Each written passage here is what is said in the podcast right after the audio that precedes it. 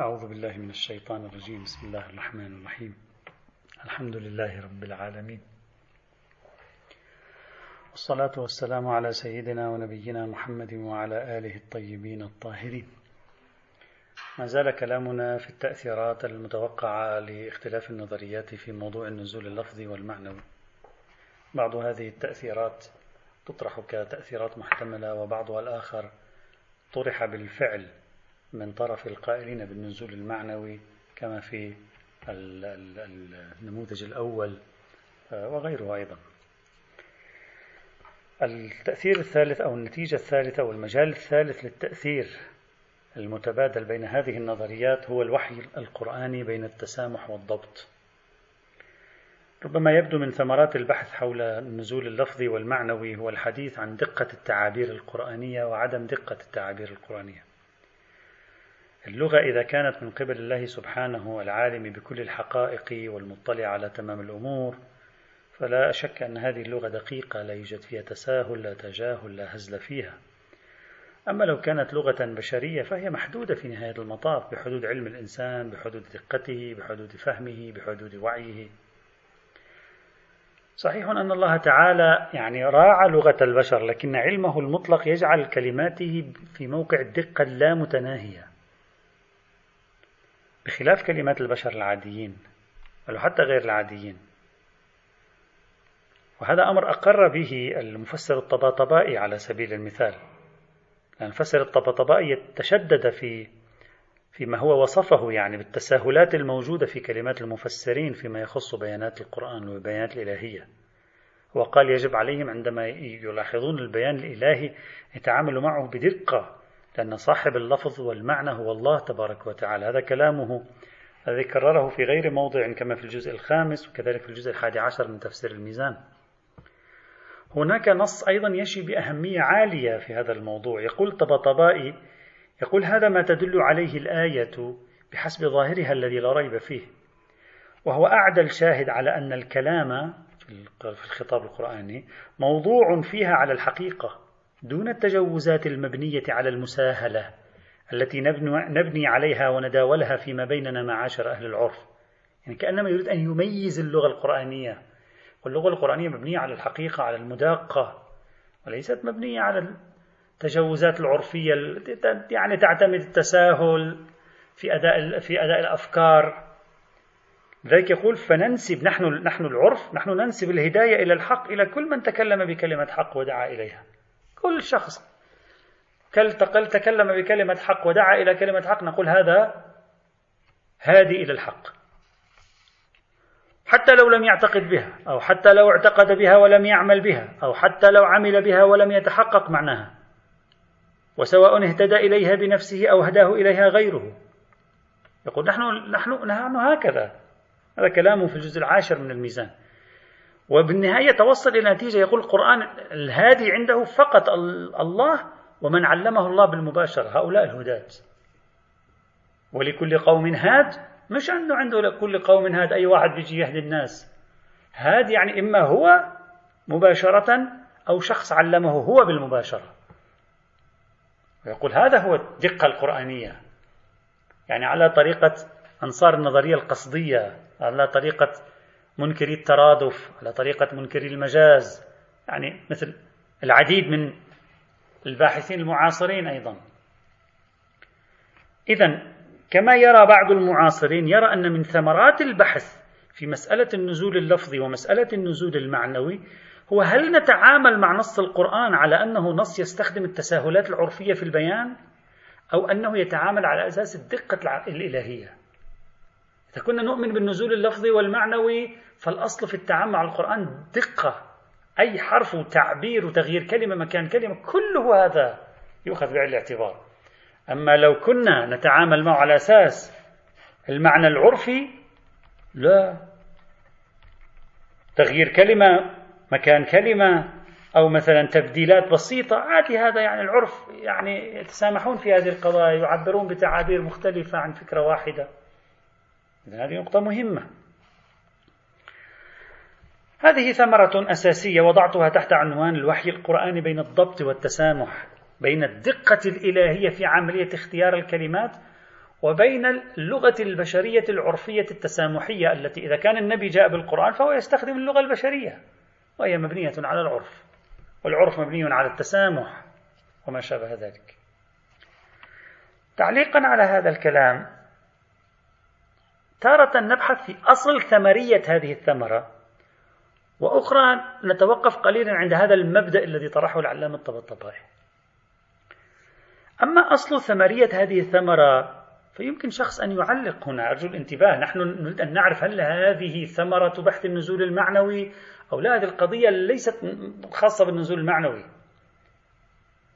بمعنى إذا شخص قال النبي معصوم وقال هو عالم بحقائق القرآن كما يقول الطبطبائي بنفسه بل هو بما هو أزيد من حقائق القرآن يمكن. هذا يمكن تصور الدقة في كلامه على أوزان الدقة في كلام الباري خاصة وأنهم قالوا بأن اللفظ القرآني معجز. معنى أن اللفظ القرآني معجز؟ أنه قد تم التدخل الإلهي لتسديد النبي في إنتاج الألفاظ. ومعه أي فارق من هذه الزاوية التي نحن فيها بين أن يكون الله هو الذي أنتج الألفاظ مباشرة أو أن يكون النبي أنتجها بتعليم استثناء من الله؟ يعني بإقدار استثناء من الله. إذا النبي في ليفل في مرحلة غير عادية أيضا وهو ينتج اللفظ. أيضا ممكن يكون كلامه على وجه الدقة. يعني حتى القالب النزول المعنوي على بعض المباني مجبور أن يفترض أيضا أن المعيار هو الدقة في التعبير. دعوني أعبر بعبارة أكثر استيعاب أكثر شمولية. الدقة المذكورة التي تتكلمون عنها بناء على لفظية الوحي يمكن أيضا تصورها من النبي بعد فرض واحد. علمه بحقائق القرآن علما تاما. اثنين تدخل الله سبحانه وتعالى لتأييده في صناعة الإعجاز اللفظي. ثلاثة عصمة النبي بجميع المراحل من السهو والخطأ والنسيان. إذا هذه التزمنا فيها ما الفرق حينئذ بين أن يصنع الله اللفظ وبين أن يصنع النبي اللفظ؟ إذا في ثمرة ثمرة قليلة حينئذ. أين تظهر الثمرة أكثر؟ انتبهوا جيدا. تظهر الثمرة أكثر إذا أنكرنا الإعجاز اللفظي. أو إذا شخص قال من؟ قال أن الله تدخل إلهيا إلى هذا المستوى لكي يعطي النبي طاقة إنتاج النص. من قال؟ أو إذا شخص أنكر العصمة النبوية ولو ببعض مراتبها في مجال التبليغ. نعم بناء على هذه الثلاثة هذه الثمرة واضحة جلية وممتازة. أما لو شخص عوض عن الفراغ الذي خلقته نظرية النصوص آه، عفوا نظرية النزول المعنوي. يعني عوض عن فراغ النزول المعنوي فراغ نظرية النزول المعنوي. عوض عنه بثلاثية. الإعجاز اللفظي التدخل الإلهي الاستثنائي في عملية إقدار النبي على اختيار الألفاظ بدقة متناهية وإثبات العصمة. إذا واحد آمن بالنزول المعنوي وآمن مع ذلك بهذه الثلاثة يمكن تصبح هذه الثمرة حينئذ ضئيلة في موضوع بحثنا وإلا فهي ثمرة ممتازة. هذا أولا ثانيا سأتوقف هنا عند أصل كلام العلامة الطبطبائي في أن لغة القرآن مبنية على الدقة وهي دقة الدقة الإلهية. طبعا هذا بحث مستقل يرجع فيه إلى تحديد طبيعة اللغة التي استخدمها القرآن الكريم.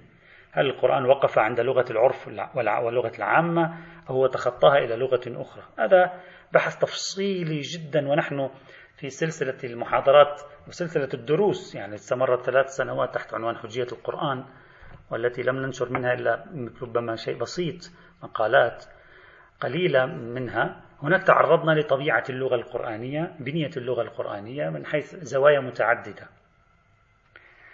هنا سأقتصر على التعليق ببعض النقاط السريعة لن أدخل في هذا الموضوع فقط لأجل يعني المساهمة في النقاش مع العلامة الطبطبائي أولا اختيار لغة العرف القائمة على التسامح ليس معناه أن المولى سبحانه غير دقيق في أفكاره ومعطياته.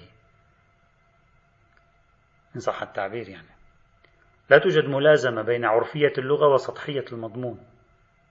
إذا أراد المولى دلالة دقيقة أمكنه استخدام مزيد من القيود لمزيد توضيح لطبيعة الفكرة المطروحة.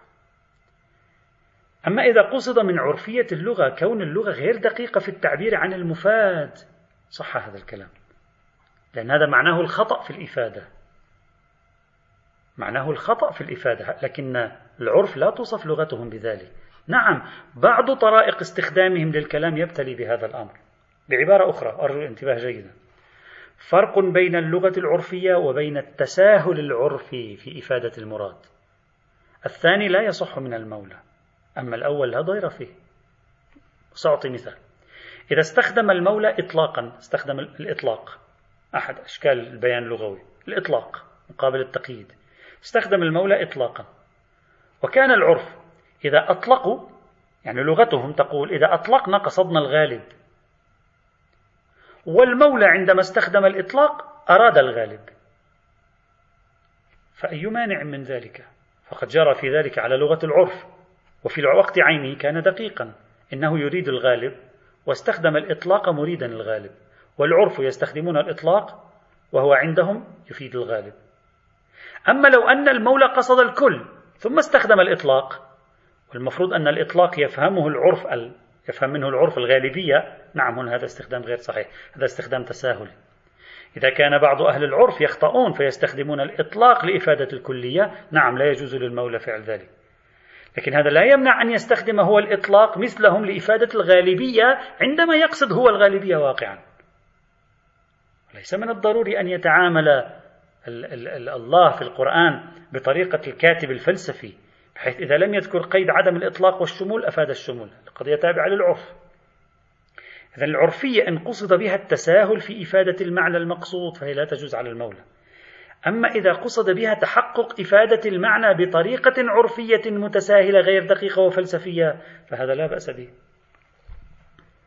هذا أولا ثانيا العرف ولغة العرف هما المرجع في إفادة المعاني المقصودة كما استدل على ذلك علماء أصول الفقه الإسلامي وهذه هي السيرة القائمة بين الناس. أما الحمل على الحقائق دون التجوز وعلى افتراض أن المولى يتكلم مع الفلاسفة هذا يحتاج إلى دليل. يتطلب هناك هناك متطلبات إضافية لأنه خطابه كان لجميع الناس. هذا لا يمنع أن لا يفهم العرف العام بعض المقاصد من الكلام لأن كما هو ثابت الكلام له دلالات متراكمة ويمكن الكشف عنها بالتدريج. مثلا عرف الصحابة والتابعين ليس هو المعيار النهائي في الكشف عن المعنى بحيث هو ما يفهمونه فهو تمام المعنى لكنه معيار سلبي. يعني بمعنى هو لا يثبت تمام المرادات لكنه يبطل بعض ما نتصور نحن أنه مراد. في فهمهم العرفي في زمن النص حيثية إبطالية وليس حيثية إثباتية نهائية. هذا لا يختص أيضا بكلام الباري يشمل كلام كثير غير الباري. إذا قصد من رفض العرفية المتساهلة رفض الجمود على الدلالة العرفية الأولية التي سبقت إلى ذهن العرف والعربي والصحابة والتابعين آنذاك نعم هذا جيد. أما إذا قصد من رفض العرفية المتساهلة شيء آخر فهذا غير دقيق. والشيء الأول اللي هو رفض الجمود على ما فهمه المتقدمون هذا لا يعني من توصل إليه الطبطبائي من رفض بعض أساليب المفسرين في التجوز إذا نتيجة الكلام هذه الثمرة تصح فيما يشبه ما توصلت إليه الثمرات السابقة. هذه ثمرة لا أريد أن أطيل كثيرا بعد. أطلنا في هذه السلسلة من المحاضرات يعني. آه الثمرة الرابعة والأخيرة وبها أختم الوحي القرآني التنوع الأسلوبي الداخلي والمغايرة الدلالية. يقصد بهذه الثمرة التي تلوح من بعض أنصار النزول المعنوي ونحن نريد أن نطورها أنه إذا كان النازل هو المعاني في مكان النبي هو صاحب النص هنا من الطبيعي أن تحصل داخل القرآن مستويات متغايرة من الدلالة تبعا للموقع الذي يكتسبه صاحب اللغة.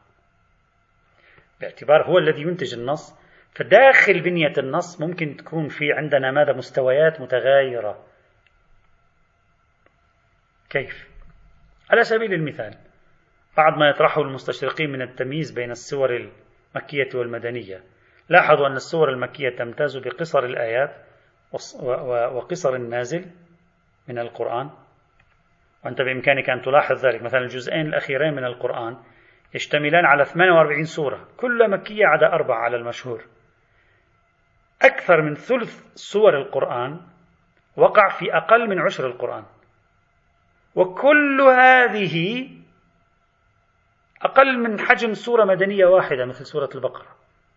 بينما السور المدنية تمتاز بطول الآيات كما في أطول آية في القرآن اللي هي في سورة البقرة آية الدين. وتمتاز أيضا بكمية ووفرة النازل. مثلا سورة المائدة نزلت دفعة واحدة وكميتها هائلة وقد ورد أنها نزلت بأكملها في حجة الوداع بين مكة والمدينة. وهذا ما قاله ابن خلدون في المقدمة. ابن خلدون المتوفى 808 حيث اعتبر ابن خلدون أن التدرج في نزول الآيات أفضى إلى سهولة الأمر على النبي. بالقياس لما قبل. واستشهد بقصر الآيات المكية وطول الآيات المدنية. يعني وطرح مثال سورة سورة براءة لأنه ورد أنها نزلت كل أو أكثر وهو يسير على ناقته في غزوة تبوك.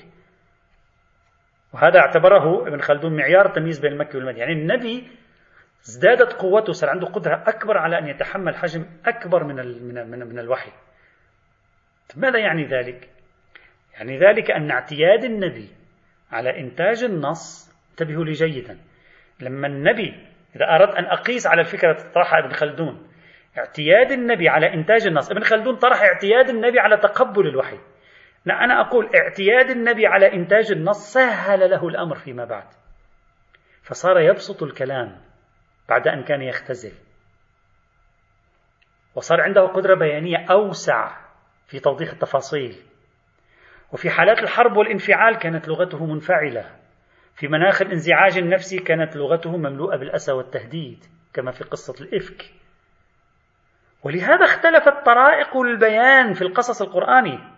الله تعرض لقصة موسى وتعرض أيضا لقصة آدم عدة مرات بأساليب وأشكال مختلفة. النزول المعنى يبرر لنا هذا التنوع الدلالي. يبرر لنا هذا التنوع والتغاير الأسلوبي. يبرر لنا هذه الكثرة البيانية. لاحظتوا وبالتالي هذا يجرنا الأخذ بالمبين في نهاية المطاف. ممكن شيء يكون مختصر وشيء مفصل. بعد المختصر نقول بين القضية في المرحلة الأولى ثم بينها بشكل بعد أن تمكن من التبيين أكثر وصار لديه قدرة أكبر على إنتاج النص بينها بشكل أروع.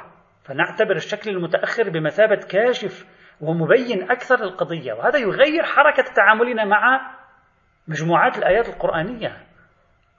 تبعا لحركة ومستوى نمو النبي في قدرته على إنتاج النص. بينما لو قلنا بالنزول اللفظي هذا ما فيك تنسبه لله لأن الله لا تستطيع أن تنسب إليه التطور في القدرة.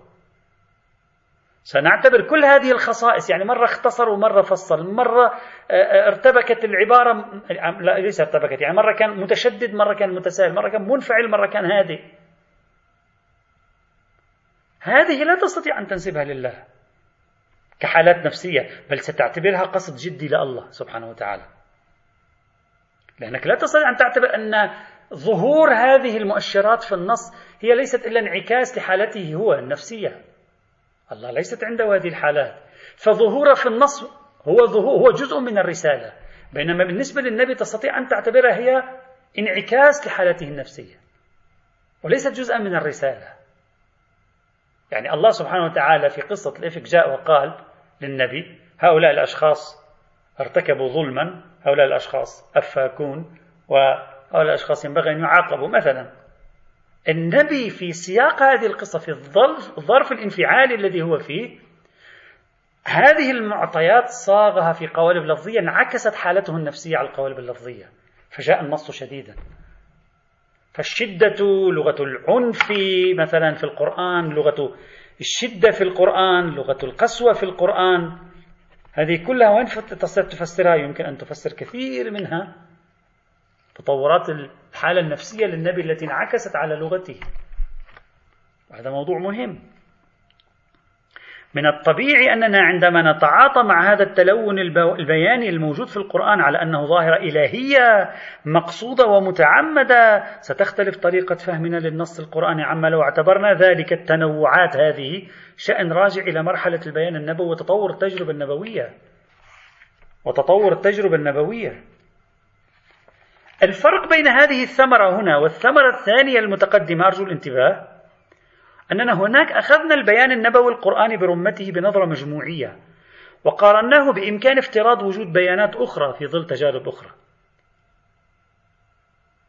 تجارب أخرى مختلفة في المناخ الجغرافي والفكري والثقافي بينما هنا نقوم بتفسير التنوعات البيانية داخل أجزاء البيان القرآني. يعني مرة بتشوف لهجته هكذا مرة بتشوف لهجته هكذا. مرة يطيل مرة يختصر. مرة ينفعل مرة لا ينفعل. مرة يبين مرة يغلق. شوف بعض الآيات أصلا مغلقة. مثل مطلع سورة النجم. تحسها كلها مغلقة. بعض الآيات أصلا مثل مثل إشارات. تحس ضوء يضيء ويطفئ.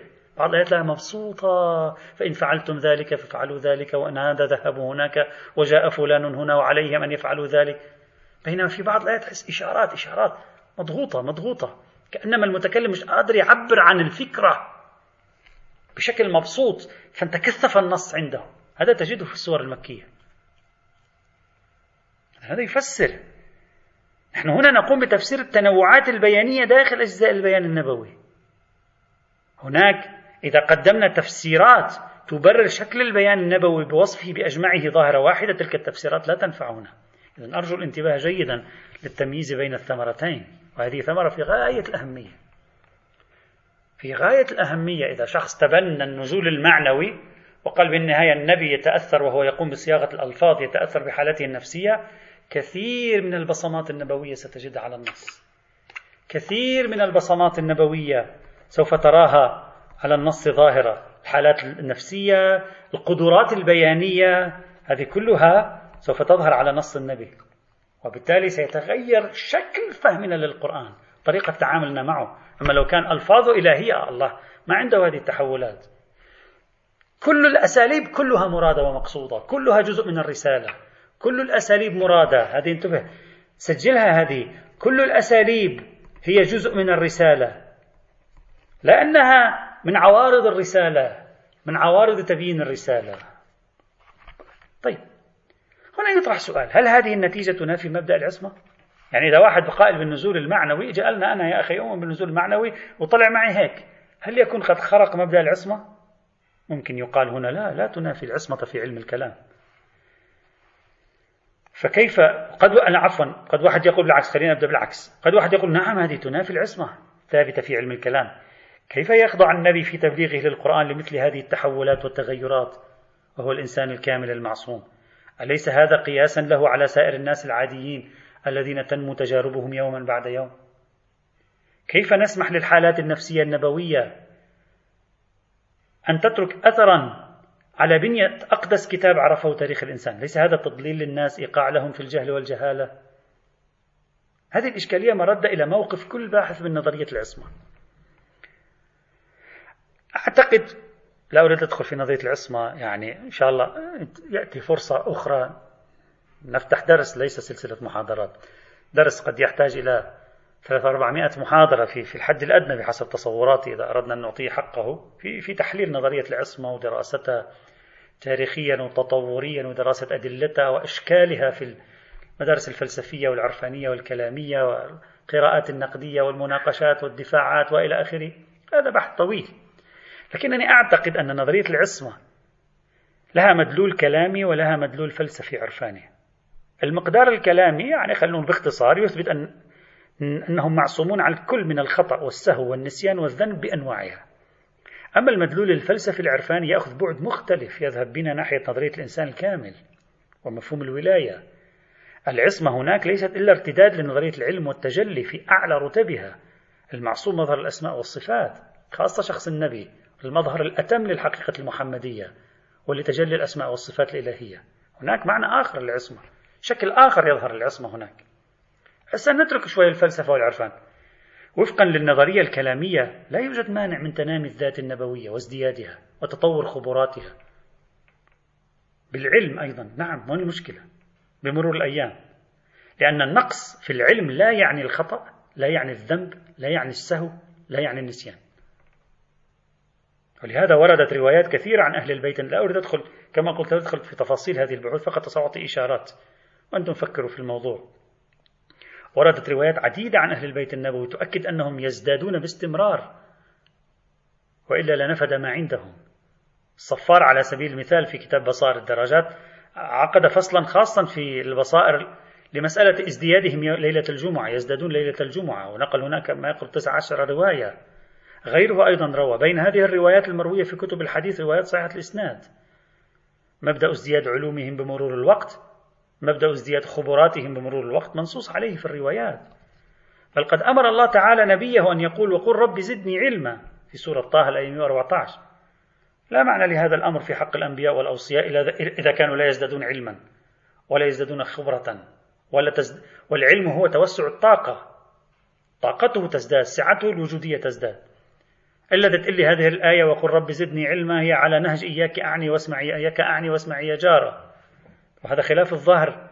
هم من الروايات وهم من هذه الآية لأن هذه الآية ماذا قالت في مطلعها؟ قالت ولا تعجل بالقرآن من قبل أن يقضى إليك وحيه. وقل رب زدني علما. هذا السياق ليس السياق إياك أعني واسمعي يا جار. سياق ما بين الله وبين النبي وقائعيات الوحي. بل يمكن أن يعزز ذلك بآيات من القرآن هي تنص على أن الأنبياء وبما فيهم النبي محمد. ما كان عندهم علم بقصص الأنبياء السابقين. ازداد القرآن نفس الوحي أدى إلى ازدياد أفق رؤيتهم للوجود للحياة للعالم للدين. قال تعالى وطبعا هذه قضية أيضا مربوطة بنظرية العلم علم المعصوم. تلك من أنباء الغيب نوحيها إليك ما كنت تعلمها أنت ولا قومك من قبل هذا. لا أنت ولا قومك ما في إياك أعني واسمع يا جار. من قبل هذا من قبل هذا الوحي. فاصبر إن العاقبة للمتقين كما جاء في سورة هود الآية 49 وقال تعالى وكذلك أوحينا إليك روحا من أمرنا. ما كنت تدري ما الكتاب ولا الإيمان ولكن جعلناه نورا نهدي به من نشاء من عبادنا وإنك لتهدي إلى صراط مستقيم كما جاء في سورة الشورى الآية 52 وقال تعالى وأنزل الله عليك الكتاب والحكمة وعلمك ما لم تكن تعلم. كما جاء في سورة النساء الآية 113 إذن أي مانع لو ثبت النزول المعنوي؟ يجيك لو ثبت نحن نحن لم نقبل النزول المعنوي لكن لو واحد اعتقد بالنزول المعنوي يا أخي أي مانع أن يزداد النبي علما وخبرة بإنتاج مثل هذا النص الذي يفوق قدرة البشر؟ لماذا يلزم من ذلك تضليل الناس؟ وين المشكلة يعني؟ فإذا كانت هذه طاقته ولم يخطأ ما قال شيء خلاف الواقع لم يقصر لم ينسى لم يذنب عمل ما عليه لماذا الذم والتقبيح؟ إذا شخصية النبي تركت أثرا على النصوص السنة النبوية ولم يلزم هناك محظور. وفي السنة يوجد الغضب والبسط والقبض الراجع إلى شخصية النبي. وقالوا هذا كله ما في مشكلة. وهذا من انعكاس شخصيته. لماذا لا يصح ذلك في الكتاب العزيز؟ قلت أرجوكم قلت نظرية العصمة بالمفهوم الفلسفي والعرفاني اللي بعض متكلمي الإمامية المتأخرين بعد فلسفة الملا صدرة تأثروا به جدا هذا لا هذا خارج هذا عالم آخر. هلا موافق للقرآن مخالف للقرآن بحث آخر. عليه أدلة ما عليه أدلة ما هي أدلته؟ بحث آخر. لكن المفهوم الكلاسيكي للعصمة في الموروث الكلامي بما فيه الموروث الإمامي الذي يهتم كثيرا بالعصمة يمنع من هذه الأشياء. وين المشكلة في ذلك. إذا أنا أعتقد أن هذه الثمرة تامة. إذا واحد اعتقد بالنزول المعنوي يمكن أن يقول ما عندي دليل على أن هذه الانعكاسات في تشكلات البيان وأساليب البيان واختلاف القرآن في أساليب البيان والانعكاسات العاطفية أحيانا ما عندي دليل أنها تنتسب إلى الله. هذه ممكن تكون انعكاسات شخص النبي. إلا إذا ثبت بدليل منفصل أن هناك إرادة خاصة إلهية مباشرة بكون سور القرآن وآياته هذه الوضعية كما هي. هذا إذا عندك دليل لا بأس. نعم يجب أن لا يفضي يكون تفسير الظواهر هذه مفضيا إلى الاعتقاد بخطأ النبي في التبليغ أو وقوع التناقض في القرآن. هذا موضوع آخر. إذا هذه الثمرة جيدة. أقصد جيدة يعني ثمرة قائمة بين المتنازعين. هكذا أقصد جيدة. يعني من يؤمن بالنزول المعنوي ينفتح عنده هذا الباب. من يؤمن بالنزول اللفظي لا ينفتح عنده هذا الباب. دعوني هنا أتوقف قليلا عند فكرة ذات صلة مهمة لأختم بها البحث وهو ما معنى نفي الاختلاف في القرآن؟ يعني قد تقول لي لو صح هذا الذي يريد أن يقوله القائل بالنزول المعنوي لزم أن تكون بعض آيات القرآن أبلغ من بعض وأبين من بعض وأجود من بعض وأكمل من بعض مع أننا نجد القرآن برمته على وتيرة واحدة في نفس القوة ونفس الطاقة. وقد صرح العلامة الطباطبائي بأنه لا يوجد في القرآن أي اختلاف. هو قال لا اختلاف التناقض ولا اختلاف التفاوت من حيث تشابه البيان أو متانة المعاني. يعني لا اختلاف التناقض ولا اختلاف التفاوت. ليس هناك ما هو أحكم بيانا وأشد ركنا من القرآن على حد تعبير العلامة الطباطبائي وهذا هو معنى قوله تعالى برأي الطبطبائي ولو كان من عند غير الله لوجدوا فيه اختلافا كثيرا. كما جاء في سورة النساء الآية 82 مفهوم الاختلاف في القرآن يطال هذا التفاوت البياني. الذي هو سنة طبيعية في الكائنات التي تنمو وتتكامل. فلو كان القرآن طيلة 23 سنة ينمو ويتكامل في, في, في, في وجوده البياني لو كان القرآن ينمو ويتكامل في وجوده البياني هذا معناه أنه كان خاضعا للسنن الطبيعية في البشر لتنمو وتتكامل تجاربهم عاما بعد عام. إلا أنني سأتوقف بمداخلة بسيطة هنا مع, مع كلام العلامة الطبطبائي. لا يبدو لي واضحا كلامه. إن الاختلاف إذا قصد منه التناقض هذا جيد ومفهوم. يعني ما بين نص ونص في تناقضات. لكن إذا قصد منه مطلق التنوع والاختلاف من دون تناقض ولا خطأ ولا رداءة. وكله رغم الاختلافات الطبقية بينه كله بأجمعه متفوق على كلام العرب. هذا لماذا لا نقول بأنه واقع في القرآن؟ وين المشكلة؟ يعني كيف تفسر الاختلاف عرض القرآن لقصة واحدة؟ وهذا ما اختلافات.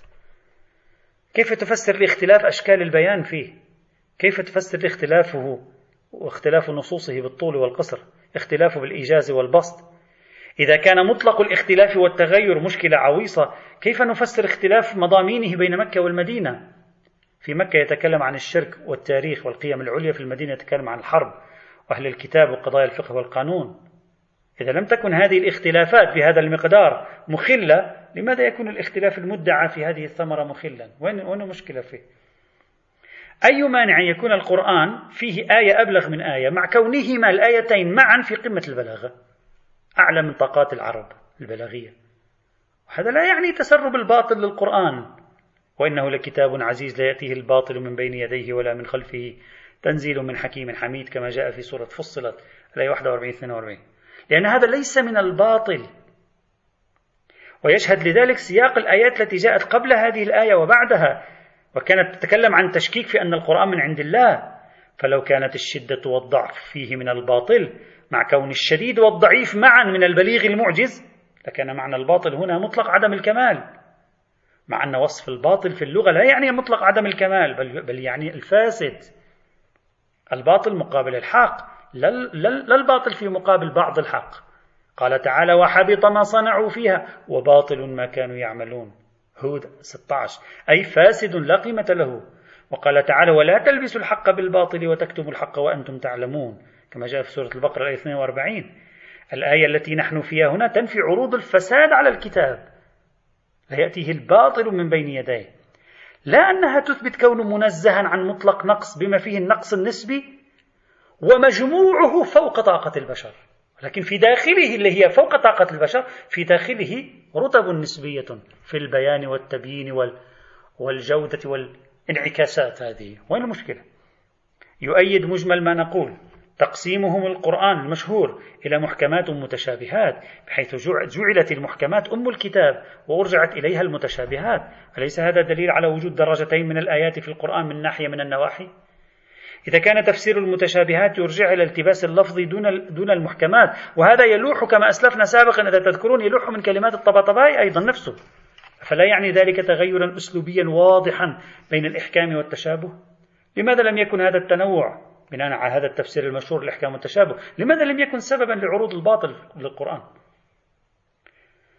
أما قول القرآن الله نزل أحسن الحديث كتابا متشابها مثانية تقشعر منه جلود الذين يخشون ربهم كما جاء في سورة الزمر آية 23 هذا يمكن تفسيره بالتشابه في النهج البياني العام في الأهداف في الإتقان في الانسجام وهذا الذي قاله علماء القرآنية. لكن هذا لا يمنع حصول امتياز داخل الخط العام الذي يحكم القرآن. لكن إذا بلغ الامتياز يعني هذا شكل هذا النص يختلف عن شكل هذا النص. بلغ هذا الامتياز حد كون النصوص كأنها تنتسب إلى شخصين. نعم هنا يقال نصوص مختلفة النهج. لا مختلفة التفاصيل في النهج. أرجو التدقيق جيدا انتباه جيدا لما أقول. بل ربما شخص يقول أن كلمة كثيرا ولو كان من عند الله من عند غير الله لوجدوا فيه اختلافا كثيرا.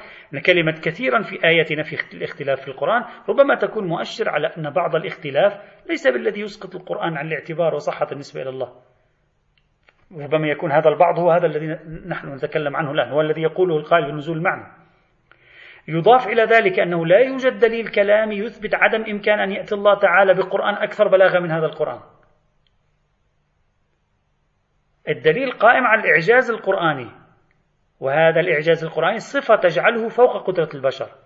لكن صفة الإعجاز القرآن لا تجعل هذا القرآن الذي بين أيدينا في أعلى قوى وإمكانات القدرة الإلهية. يمكن يمكنه أن يأتي بما هو أبلغ منه وأقوى منه. بالقياس إلى الله نتكلم. إذا أمكن أن يكون هناك ما هو أبلغ من القرآن بالقياس إلى الله أي منع أن يكون بعض القرآن أبلغ من بعض؟ وأقله بلاغة هو أرفع من مستوى قدرة الجن والإنس معا. وين المشكلة في هذا النوع من, من الاختلافات؟ وين المشكلة يكون القرآن في المراحل الأولى النبي بسبب ما زالت تجربته في بدايتها دون أن يخطأ لكن ينقل الفكرة الأمور بأسلوب يختلف في, في, في علو الجودة عن الأسلوب الذي جاء في أواخر مثلا الفترة المدنية. وين المشكلة؟ وهذا الأسلوب فوق البشر وذاك هم فوق البشر. وهذا الأسلوب لا خطأ فيه وذاك هم لا خطأ فيه. تنوع الأساليب راجع إلى التنوع النبوي. انعكاسات أيضا الحالة النفسية وين المشكلة فيها؟ ما دامت الفكرة صحيحة والأسلوب بلاغي فوق قدرة البشر وين المشكلة؟ هذه هي الفكرة هنا. إذا أعتقد بأن الثمرة الأولى من الثمرات يمكن ردم بنظرية العصمة ومن دون نظرية العصمة تنفتح الثمرة الأولى. والثمرة الأخيرة في غاية الأهمية. وينبغي الانتباه إليها جيدا. وكذلك الثمرة الثالثة التسامح والضبط كما قلنا وفقا لبعض المباني لا لجميع المباني. إذا هذه الثمرات بعضها صحيح مطلقا بعضها صحيح على بعض المباني دون بعض المباني. وبهذا يتبين أن دراسة البنية اللفظية للقرآن من حيث الانتساب هوية صاحبها الانتماء انتماء البنية اللفظية إلى من؟ إلى الله إلى النبي وأمثال ذلك. واضح أن له تأثيرات. ممكن يفتح على آفاق. هلا أيه الحق بحث آخر. وقد رجحنا كما قلنا سابقا رجحنا النزول اللفظي والمعنوي اللي هو المشهور بين علماء المسلمين. لكن من فتح عنده باب النزول المعنوي يمكنه أن يدخل ويؤسس انتبهوا جيدا يمكنه أن يؤسس لمنهج أصلا مختلف تماما في التعامل مع القرآن وفي التعامل مع النصوص. من يقول بالنزول أرجو تركزوا هذه الجملة جيدا من يقول بالنزول المعنوي يمكنه بل يجب عليه أن يؤسس منهج جديد في التعامل مع التفاصيل القرآنية مع التفاصيل تراكيب القرآنية وما شابه ذلك. إذن هذه ثمرة مهمة للغاية. نتيجة البحث في كل هذه السلسلة من المحاضرات وقد أطلت عليكم كنت يعني المقرر أن, أن, أن نلقيها في ست عشرة جلسة آه لكن فرضت علينا آه تطورات الموضوع أن نطيل فيها قليلا. نتيجة البحث في هذا الموضوع أن القراءات الفلسفية لحقيقة الوحي لا تقدر على أن تثبت لي اللفظية. لكنها تقدر على أن تفسر لي اللفظية وتبررها وتشرحها أنطولوجيا ومعرفيا. إذا جئنا إلى الأدلة التفصيلية لموضوع النزول اللفظي والنزول المعنوي نزول الجبريلي أيضا نزول اللفظ والإنشاء اللفظي والمعنوي سنرى بعد عرض جميع الأدلة أن أرجح النظريات هي النظرية الأولى نزول اللفظي والمعنوي. وأن أضعف النظريات هي النظريات النظرية الثالثة هي عبارة عن النزول الجبريلي. وأما النظرية الرابعة فالخلاف معها عادة مبنائي يعني مبحوث مرتبط جذريا في في مسألة حقيقة الوحي وليس في لب موضوعنا هنا. فارجعوا فيه إلى تلك السلسلة من المحاضرات إذا أردتم التوسع. طيب بناء عليه النزول القرآني باللفظ والمعنى وعلينا أن نأخذ بها بهذا المبنى في تفسير الآيات القرآن القرآنية وفقا للآثار الأربعة التي تحدثنا عنها. كما قلت وهذا مهم للغاية في هذا الإطار. إذا النزول اللفظي والمعنوي هو الأصح ودليله الأساس بضع آيات من القرآن نفسه. يعني ما عندي أنا على المستوى الشخصي ما عندي شيء. يعني إذا تركنا نحن والعقل تركنا نحن والفلسفة تركنا نحن وعلم الكلام غير النقلي يعني علم الكلام العقلي. تركنا نحن والتحليلات الشخصية ما في شيء يمكنه فيما يبدو لي يثبت أن النص من الله. لكن إذا دخلنا إذا قمنا بمقاربة داخل دينية داخل دينية نعم سنستنطق النصوص الدينية. النصوص الدينية سنجد أنها رجحت بقوة في بعض الآيات لا في هذا العدد الهائل الذي طرحه من الآيات رجحت بقوة فكرة نزول اللفظ معززا ذلك بأدلة أخرى أدلة عقلانية ومؤشرات من بعض النصوص الحديثية. أيضا قلنا هذا من باب التأييد لا بأس بها. هذا ما أردت أن يعني أن أطرحه في موضوع النزول اللفظي والمعنوي. أتمنى أن نكون قد فهمنا المشهد النقاشي في هذا الموضوع. أن نكون قد فتحنا آفاقنا على هذه القضية الحساسة المرتبطة باللغة الدينية والمرتبطة. تشابك كما قلت تشابك علوم القرآنيات مع علوم التفسير مع علوم الفلسفة والكلام مع علوم علم الكلام الجديد وفلسفة الدين. وأكتفي بهذا القدر وأنتم اذهبوا فكروا في هذا الموضوع راجعوا فيه توسعوا في هذا الأمر. هذا ليس إلا مدخل وليس إلا يعني محاولة تقريبية أحببت أن أضعها بين أيديكم في هذا الإطار. إذا قصرنا فسامحونا على أي تقصير أو سوء في البيان أو النقل أو ربما اشتبهنا في بعض الأمور. يعني نحن بشر عاديون نشتبه بالتأكيد. ثمة اشتباهات. وإذا أجدنا في مكان ما فذلك بفضل الله تبارك وتعالى وليس من عند أنفسنا.